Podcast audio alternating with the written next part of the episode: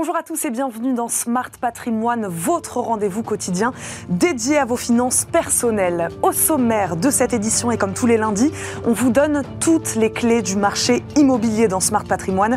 Aujourd'hui, on décrypte l'évolution des prix dans le résidentiel. Partout sur le territoire, la pénurie d'offres fait grimper les prix, notamment des logements neufs. Le prix moyen au mètre carré des appartements a augmenté de 3% en 2021 selon la Fédération des promoteurs immobiliers et rien pour l'instant ne semble arrêter cette course folle. On passera en revue en début d'émission les multiples raisons de cette surchauffe. Et puis, dans Enjeu patrimoine, préparez en douceur la transition entre votre vie active et votre retraite. Ça s'appelle la retraite progressive. Vous continuez d'exercer votre activité euh, en temps partiel tout en percevant une fraction de votre pension retraite. Avantageux, ce dispositif demeure malgré tout méconnu des Français. Retour donc tout à l'heure sur les conditions d'accès et les avantages. Smart Patrimoine, c'est parti.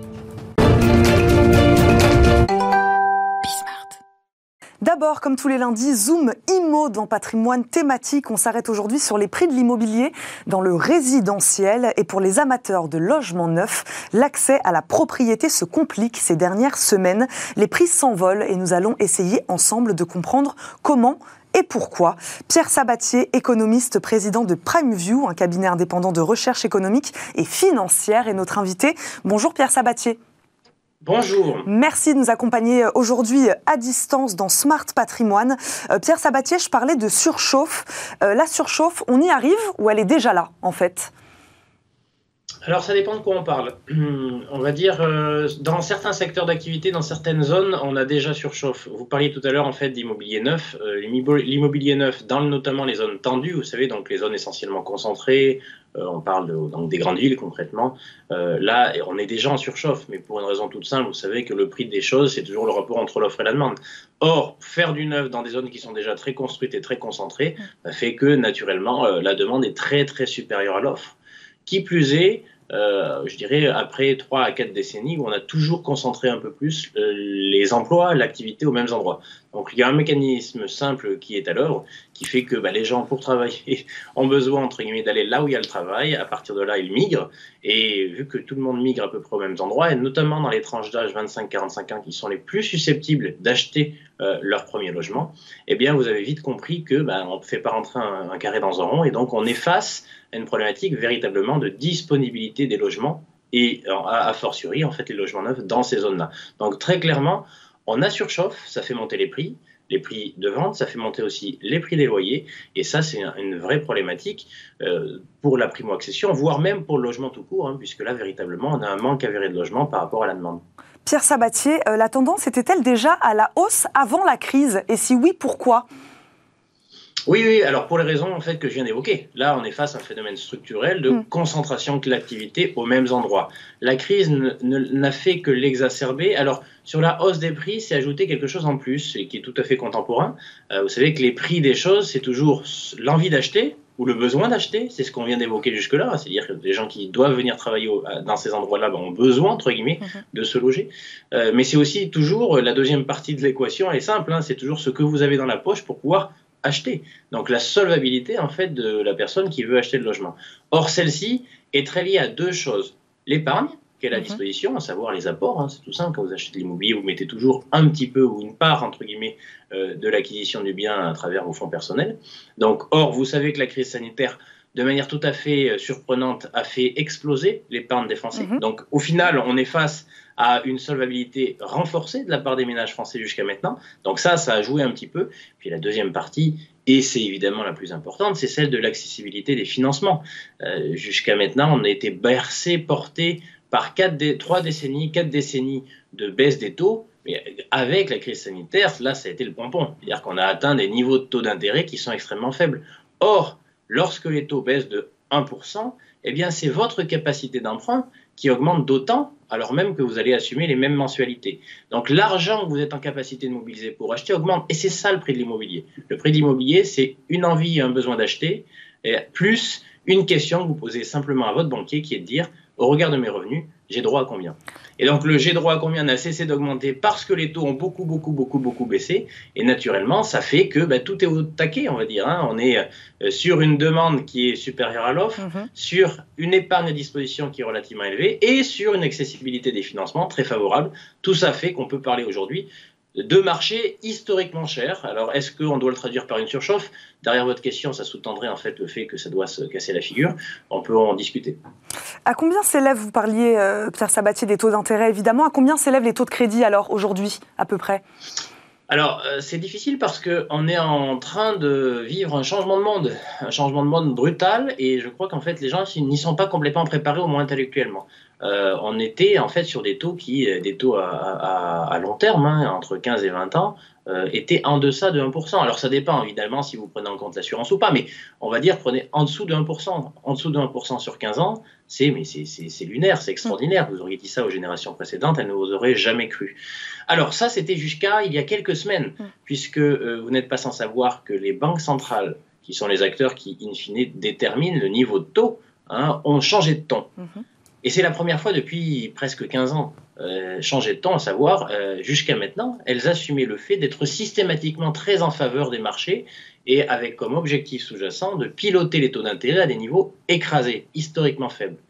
Or, avec l'environnement inflationniste dans lequel on vit, mhm. eh bien, certaines d'entre elles, la première étant bien sûr la Banque centrale américaine, mais aussi maintenant la Banque centrale européenne, ont changé de temps et souhaitent pousser les taux d'intérêt vers le haut. Et eh bien, ça n'a pas traîné ça peut traîner. Puisque les taux souverains, hein, donc c'est les taux auxquels se financent non les particuliers pour le moment, mais les, les États, eh bien, ont pris quasi 1% en quelques semaines. Et donc, il n'y a pas de secret. C'est-à-dire que ce 1% que les États aujourd'hui payent en plus par rapport à il y a un mois, un mois et demi, eh bien, euh, deux mois plutôt, pardon, euh, eh bien, les particuliers vont le payer. Donc, euh, naturellement, on peut s'attendre à une hausse maintenant des taux d'intérêt qui atteindra au mini, à minima hein, entre 1,5 et 2%. C'est substantiellement plus élevé que euh, ce à quoi on était habitué au cours des derniers trimestres. Et ça, ça ne sera pas anodin pour le marché de l'immobilier. Oui, et ça, Pierre Sabatier, justement, alors dites-nous quelles conséquences ça va avoir, notamment sur, euh, sur la propension du, de l'investisseur à, aller acheter, à se réfugier dans, dans l'immobilier. Alors, il y a toujours une chose qu'il faut avoir en tête lorsqu'on parle de patrimoine, notamment d'immobilier. C'est quand même le seul actif qu'on peut acheter avec du levier.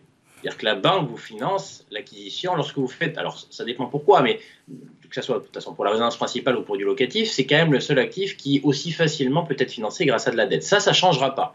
Maintenant, ce qui va changer, donc l'appétit pour l'immobilier risque de rester là. Hein. alors, d'autant plus que euh, on pourrait imaginer qu'il devienne moins attractif si les marchés actions étaient caracolants. Or, depuis le début de l'année, mhm. ils sont quand même poussifs, voire même euh, largement en deçà de ce qu'ils ont atteint en fin d'année dernière. Donc, l'attractivité globale de l'immobilier, elle va rester là. La question fondamentale, donc l'envie et le besoin, vous m'avez compris, en fait, vont rester présentes. Ça, c'est un facteur évidemment de soutien très fort. Euh, après, ce qui va changer, c'est la capacité, l'argent que vous pouvez mobiliser pour acheter. Et ça, ça va avoir une conséquence, non sur le marché de l'immobilier, mais sur les prix de l'immobilier. Mhm. Naturellement, 1% de hausse va retrancher entre 5 et 10% de capacité de mobiliser de l'argent pour le ménage qui veut acheter. Donc ça veut dire automatiquement, on peut prévoir, si les taux se maintiennent au niveau actuel, les taux souverains se maintiennent au niveau actuel et se traduisent par une appréciation de 1% euh, des taux d'intérêt euh, auxquels doivent se financer les particuliers, on peut s'attendre à une chute. En général, alors attention, il n'y a pas un immobilier, il y a des immobiliers, mais en général, un contexte qui devrait en fait amener les prix à baisser entre 5 et 10 Pierre Sabatier, euh, vous parliez tout à l'heure des, grandes villes, des métropoles où se concentre hein, beaucoup la demande euh, des consommateurs. Euh, voilà, est-ce que, je ne sais pas, il y a une hausse aussi des prix peut-être dans d'autres villes, sur d'autres territoires? Expliquez-nous. Alors, là, c'est un phénomène tout à fait nouveau. alors, il y a à la fois du marketing, de la com, mais aussi une forme de réalité. Avec la crise sanitaire a émergé, vous savez, en fait, le télétravail, mais aussi en fait une forme de prise de conscience de lassitude euh, du fait de vouloir tous habiter aux mêmes endroits, avec euh, évidemment le lot d'anonymat que ça génère, euh, à l'absence de proximité, eh bien, on a eu quand même une forme de prise de conscience collective, notamment en fait de la part de cadres, sur le fait qu'ils voulaient vivre une autre vie.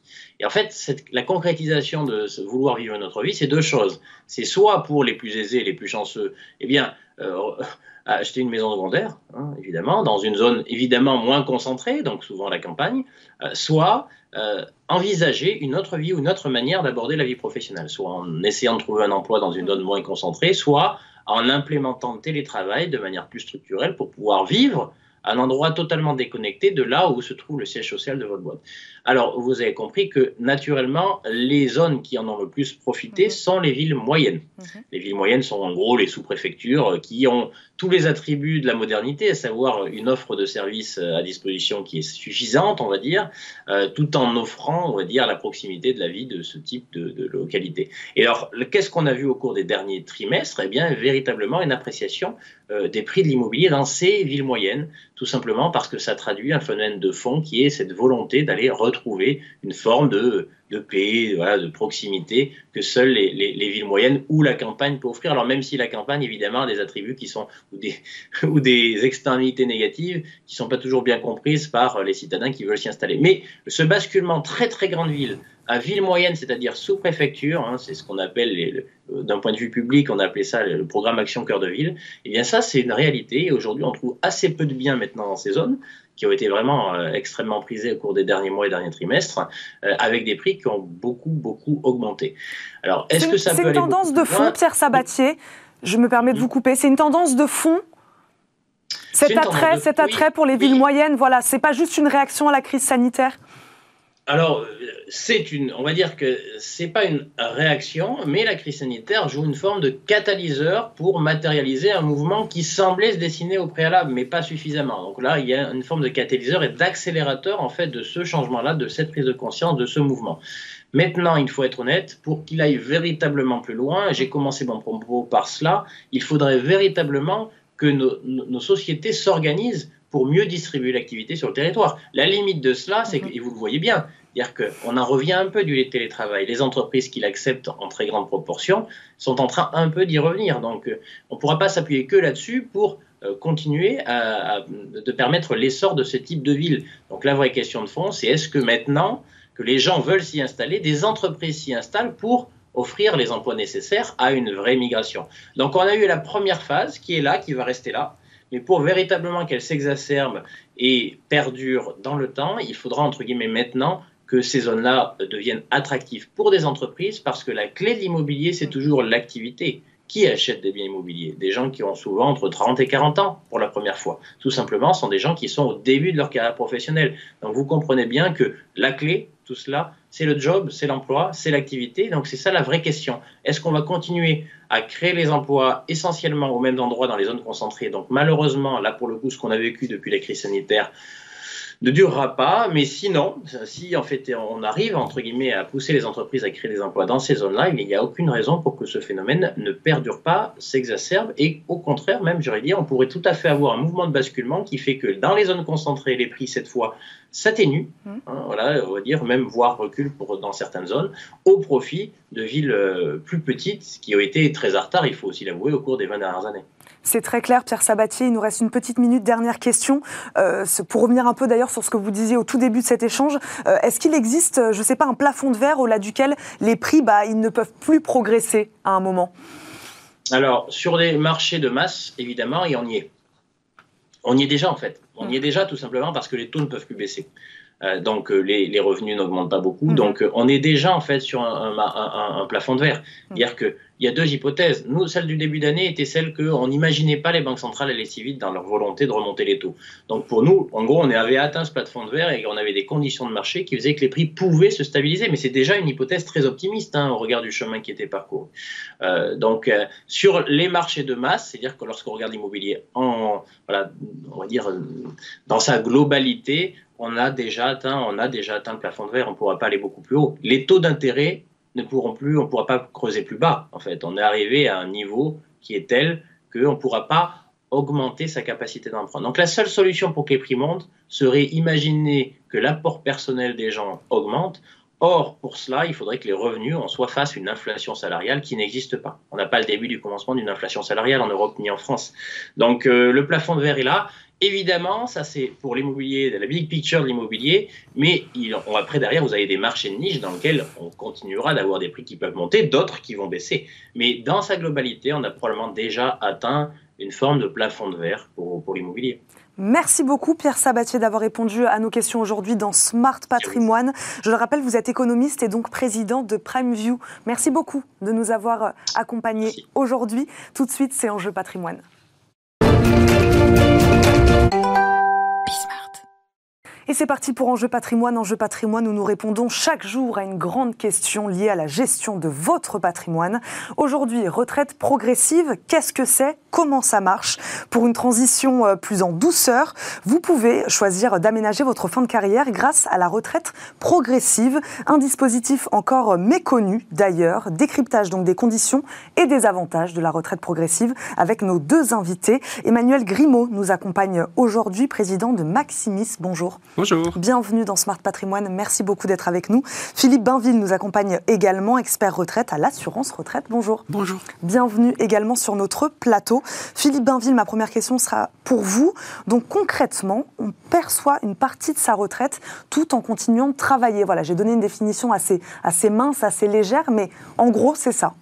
Voilà, le, dispositif de la retraite progressive, c'est un principe qui va permettre aux 60, à partir de 60 ans de pouvoir commencer à percevoir une partie de sa mhm. retraite tout en poursuivant une activité à temps partiel.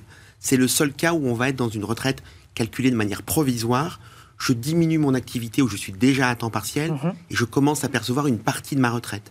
Et la vraie différence avec le cumul emploi-retraite, pour poser les choses, mhm. c'est que les droits qu'on va continuer à obtenir parce qu'on continue à cotiser. On continue d'accumuler ces droits à la retraite. Seront pris en compte pour le, au moment du paiement de la retraite définitive. C'est vraiment ce, principe de retraite mis en paiement provisoirement, mhm. puis euh, définitive une fois qu'on aura complètement cessé son activité. Je rebondis tout de suite sur ce que vous disiez sur le temps partiel pour qu'on comprenne bien.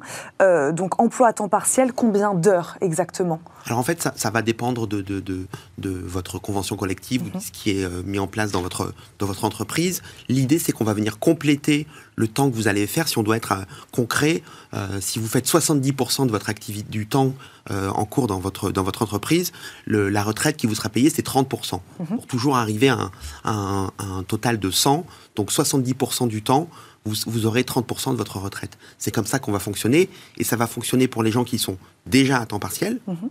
ou les gens qui passerait à temps partiel pour des raisons euh, euh, personnelles, par exemple. Avec l'autorisation de l'employeur, hein, sûrement, j'imagine. On va, on va rentrer dans, le détail. Euh, Emmanuel Grimaud, je le disais, dispositif encore plutôt méconnu, hein, on va dire, des, des Français. Depuis combien de temps existe-t-il, ce dispositif de retraite progressive? Et donc, pourquoi est-il aussi méconnu aujourd'hui des Français? Alors, depuis combien de temps Je crois, Pascal me, corrigera, ça doit, ça doit faire une, une vingtaine d'années, je mmh. pense, qu'on a le dispositif de retraite progressive, mais effectivement, qui est complètement sous-utilisé. Nous, on fait régulièrement des sondages auprès de 5, 6, 7 000 personnes de plus de 50 ans. Et régulièrement, on a un chiffre qui revient. On a quasiment 40% des répondants qui nous disent qu'ils sont intéressés par la retraite progressive.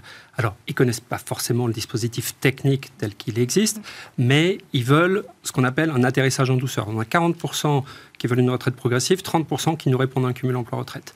Et autant effectivement le cumul emploi-retraite aujourd'hui a vraiment pris son envol avec 535 000 personnes en cumul emploi-retraite identifiées, en réalité il y en a un petit peu plus, ce qui correspond grosso modo à un tiers des néo-retraités qui sont partis dans les trois dernières années et qui sont éligibles au cumul emploi-retraite, autant sur la retraite progressive, il y a cette méconnaissance pour nous, hein, c'est mmh. notre le, diagnostic qu'on en fait, méconnaissance par les entreprises de cette, euh, de cette possibilité ouverte qui est effectivement extraordinaire parce que euh, plutôt que d'utiliser des schémas euh, lorsqu'une entreprise a des besoins effectivement de diminuer ses effectifs, mhm. que ce soit de, soit de licenciement, soit de plan de départ, cet atterrissage en douceur via la retraite progressive qui peut se faire dès 60 ans, c'est vraiment une solution qui donne le meilleur des deux mondes pour les deux parties, en fait, pour l'entreprise et pour le salarié. Et puis les conditions d'accès, euh, Philippe Bainville, ne semblent pas si, euh, si compliquées, ou euh, voilà, vous le disiez, il faut avoir plus de 60 ans. 60 ans, voilà. 150 trimestres.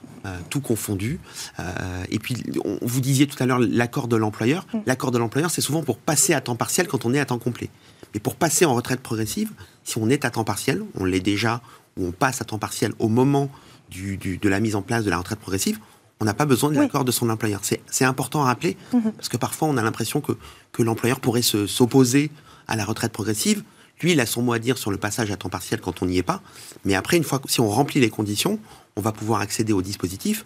Et pour les personnes qui sont déjà à temps partiel, sans changer votre, votre, votre activité. Vous allez avoir un revenu supplémentaire qui va être cette fraction de retraite payée provisoirement.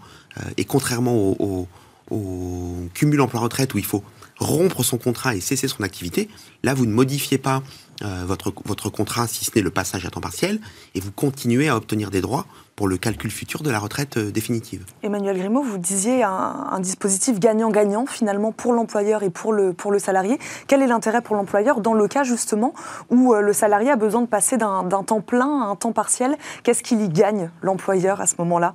Alors, l'employeur, d'abord, il a une possibilité, là encore, alors ça, va vraiment dépendre de la configuration de l'employeur. Et le même employeur, dans certains secteurs, va avoir des métiers qui sont plutôt déclinants, et d'autres, au contraire, sur lesquels il va avoir des pénuries de personnel. Hein. donc là encore, euh, euh, ça, ça, dépend du secteur, ça dépend, de la filière, ça dépend, du métier. Ça dépend du métier.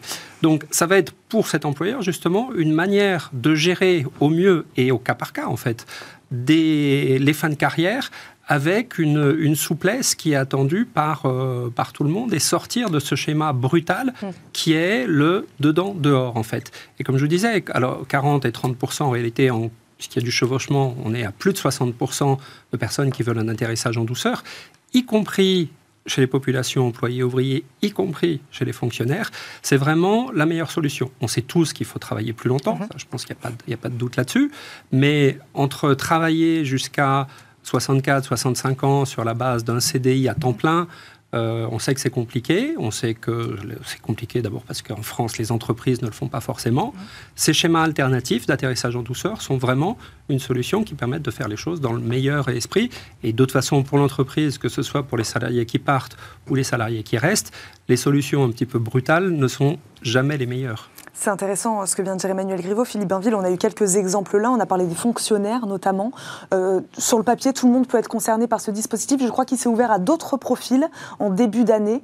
Euh, voilà, d'autres profils. on n'a pas parlé non plus des indépendants. Voilà, dites-nous en fait. Pas les fonctionnaires en l'occurrence, mais les salariés du privé, les travailleurs indépendants. Mhm. Euh, Travailleurs indépendants donc peuvent être concernés également par ce dispositif de la retraite euh, progressive. depuis peu, les personnes qui ont plusieurs emplois à, temps partiel, donc on peut cumuler du temps partiel. Alors ça, ça va être un peu technique, mais, mais, mais c'est possible alors qu'à une époque il fallait un seul emploi euh, à temps partiel. Mhm. C'est ouvert depuis quelque temps aussi aux assistantes maternelles qui n'étaient pas dans le dispositif. Et très prochainement, le dispositif sera ouvert aux salariés qui seront au, au forfait jour. Euh, voilà ce que je peux vous dire, euh, c'est que les échanges ont lieu entre la direction de la sécurité sociale et, et le, Conseil d'État, euh, et, que le décret, euh, qui est très attendu, devrait, euh, devrait paraître dans les prochaines semaines. Est-ce qu'il y a des gens pour qui ce ne serait pas du tout un avantage en l'occurrence Donc il y a aussi un, sujet de bonus-malus dans certains cas. Voilà, Philippe Bainville, est-ce que voilà comment l'optimiser véritablement ce, ce, ce, dispositif de retraite progressive? Voilà, est-ce que dans certains cas ça peut être compliqué justement de l'optimiser. Alors je, vous disais qu'il est peu connu et c'est vrai que sur nos 15 millions de retraités, on a actuellement à peu près 22 000 personnes, presque 23 000 qui sont en retraite progressive. Donc en effet, il y a un vrai besoin d'information et on a souvent parlé d'une retraite à la carte. Euh, est-ce qu'il vaut mieux faire de la retraite progressive, mm. du cumul emploi-retraite? Est-ce que je suis intéressé par la surcote? Vous voyez, ça fait beaucoup de dispositifs. Mm. Euh, et idéalement, c'est vrai que puisque c'est possible et qu'on a un objectif cette année de, de recevoir plus de 800 000 personnes en rendez-vous dans le, dans le réseau de l'assurance retraite, c'est de ne pas hésiter euh, à poser des questions, à demander un entretien mm. et à bien faire comme ça la, la comparaison des différents, des différents, différents profils.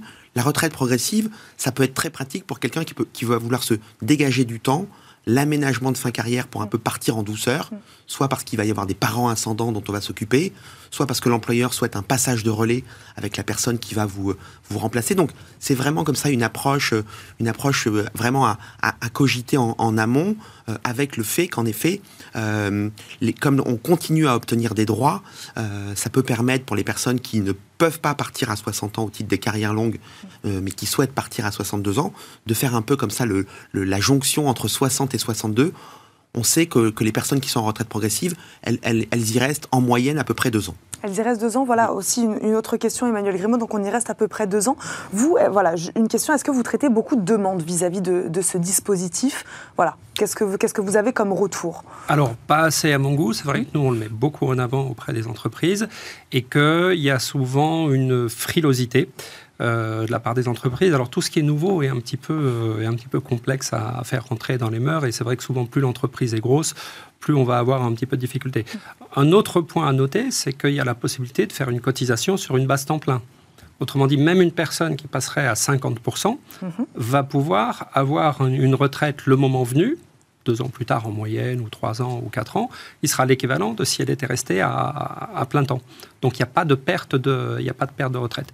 Donc effectivement, aujourd'hui, c'est quelque chose, et je pense que le fait que ce soit accessible désormais également en forfait jour est une très bonne solution pour permettre aux entreprises de creuser encore plus ce sujet Bon, ça deviendra d'autant plus une évidence si demain on devait passer sur une retraite à 64 ou 65 ans, évidemment. Dans, les faits, oui, voilà, bah, du coup, j'allais vous lancer un peu plus tard sur cette question-là. Voilà, euh, président Emmanuel Macron, euh, candidat également, Emmanuel Macron, qui propose euh, le, voilà, le, départ à la retraite décalé à, 65 ans. Est-ce que, voilà, typiquement, une, mesure comme ça, ça pourrait avoir un, impact sur, sur ce dispositif-là? Ah, Je pense que ça donnera effectivement une euh, un envol phénoménal à la retraite progressive. Comme on disait, il y a une mm. forte volonté. Les gens ne sont pas forcément opposés à travailler plus longtemps, mais là encore, il y a éventuellement travailler différemment, mm. il y a éventuellement travailler un, peu moins, travailler en souplesse. Donc effectivement, si on, si on doit passer et assez rapidement sur 64 ou 65 ans, c'est évident que la retraite progressive deviendra un outil de gestion euh, très très répandu. Oui, c'est ça, Philippe Bernville. Plus on, va, plus on va pousser, plus on va repousser euh, l'âge de départ à la retraite, plus finalement ce type de dispositif va peut-être séduire, séduire les Français. En tout cas, ce qu'on constate, c'est que les, les personnes qui sont en retraite progressive, elles ont l'air très heureuses d'être mm. dans ce dispositif-là. Alors c'est vrai que celles qui étaient déjà à temps partiel, ça ne change pas leur vie, mais ça augmente leurs revenus. Mm-hmm. Et celles qui font ce, passage progressif vers la retraite et qui diminue, c'est-à-dire que la première année, on peut être à, à, 70%, et puis la deuxième année, on pourrait être à 50%. Euh, vraiment, on, c'est plutôt une bonne surprise que je vous disais qu'elle le fasse pendant deux ans, parce que on pourrait penser que ça va juste être une année, et puis certaines prolongent et se rendent compte que finalement elles, ont, elles sont même allées au-delà de l'âge légal, et donc elles ont même ouvert des droits à la surcote. Euh, et c'est plutôt une bonne surprise au moment où finalement elles demandent leur retraite, puisqu'en effet, euh, les droits ayant continué à être acquis, euh, le, calcul de la retraite définitive sera, sera, plutôt, sera plutôt meilleur que si elles étaient parties tout de suite.